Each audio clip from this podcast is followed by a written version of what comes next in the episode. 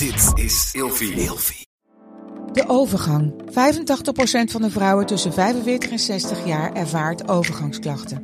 Klachten die kunnen leiden tot een verkeerde diagnose of langdurige arbeidsongeschiktheid. Wat kun je doen als je overgangsklachten ervaart? Hoe maak je dit bespreekbaar op je werk? En als jouw medewerker bij jou komt, wat kun je als werkgever dan doen? Sector Instituut Transport en Logistiek heeft een kennisplatform ontwikkeld waar jij terecht kunt voor tips en adviezen. Wil je hier meer over weten? Kijk dan eens op stl.nl/slash overgang. Eindeloos aan het woelen en draaien in de nacht en hou je je partner wakker? Het kan zomaar zijn dat je toe bent aan een nieuw bed. Gelukkig geeft Emma Sleep je nu 10% extra korting met de code RELATIEVRAGEN in hoofdletters. Op bijvoorbeeld de Emma Super Slaapbundel, waar je het bed gratis bij krijgt. Dus ga snel naar emmasleep.nl en bestel jouw bed. Hallo, ik ben Glenn Helberg. Ik heb mijn leven ingevuld met psychiater zijn. Vandaag beantwoord ik een relatievraag. Waarom is homoseksualiteit nu geen psychische stoornis meer? Precies, het is een goede vraag wat je zegt nu. Je moet je afvragen, wanneer werd het een psychische stoornis? Is het altijd een psychische stoornis geweest? En daar moet je verstand van hebben. Ik kan je vertellen dat als we kijken naar de geschiedenis, dan speelt de kolonisatie een belangrijke rol. Want de Europese kolonisten die gingen bijvoorbeeld naar het zuiden, kwamen in Zuid-Amerika terecht. En ze zagen daar mannen bij mannen liggen, vrouwen bij vrouwen liggen. Ze zagen daar dat er mannen waren die de vrouwenrol op zich namen, zoals dat daar was, in die gebieden. Of ze zagen vrouwen die dat hadden. Ze zagen mensen die zich, ja, wat we tegenwoordig non-binair noemen, dat zagen ze allemaal. En ze gingen naar de paus terug en de koning van Spanje. En toen werd er gezegd: Weet je wat, die mensen leven in zonde. Want het was, dat begrip zonde was een begrip vanuit religieuze stroming.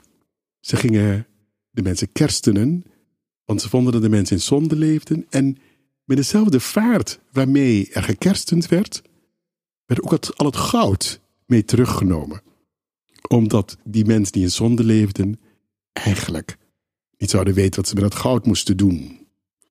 Want de koloniaal, de kolonist wist wel wat er met het goud moest gebeuren. Dus de mensen kregen godsdienst en het, al het waardevolle materiaal werd meegenomen. Er was dus een tijd dat het geen ziekte was. We zien ook dat rond, ik meen, 18, het einde van de 18e eeuw, gingen we steeds meer namen verzinnen voor wat er was en wat er gezien werd.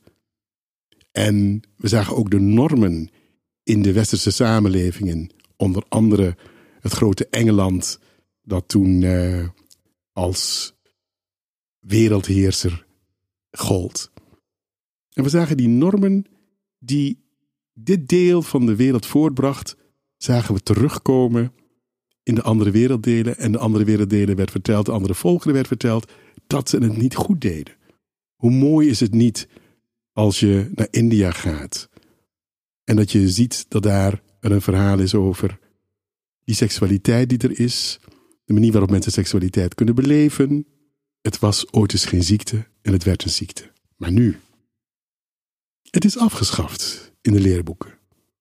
En dat is gekomen na een grote emancipatieslag. En dat was de emancipatieslag van de Civil Rights Movement in de Verenigde Staten.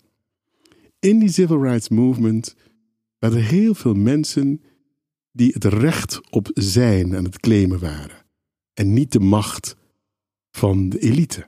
Als het gaat over mezelf mogen zijn, er waren ook activisten die en zwart waren en homoseksueel waren. Of waren witte mensen die in die Civil Rights Movement meededen en het belangrijk vonden voor die vrijheid. En het kon niet anders. Die jaren waren jaren van verandering. En is er iets belangrijks? Er waren ook mensen tussen die gewoon psychiater waren. Het vak beoefenden, zelf homoseksueel waren. Die studie hadden gedaan, zichzelf hadden ontkend. En toen bij het besef kwamen: dit kan niet langer. Ook ik mag vrij zijn. Een belangrijke ontwikkeling in de samenleving.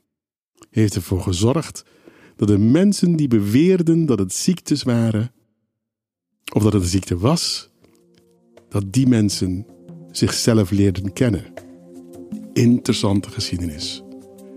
Dus een geschiedenis die heel veel leert. Hoe wij als mensen, je zou kunnen zeggen de burger, degene die geen macht heeft, dat je je niet laat gezeggen door een ander. Verandering is mogelijk. Met de code Relatievragen in hoofdletters krijg je 10% korting bovenop de 50% korting die je nu krijgt op het bed dat ik bijvoorbeeld heb. Dus ga snel naar emmasleep.nl en bestel jouw bed.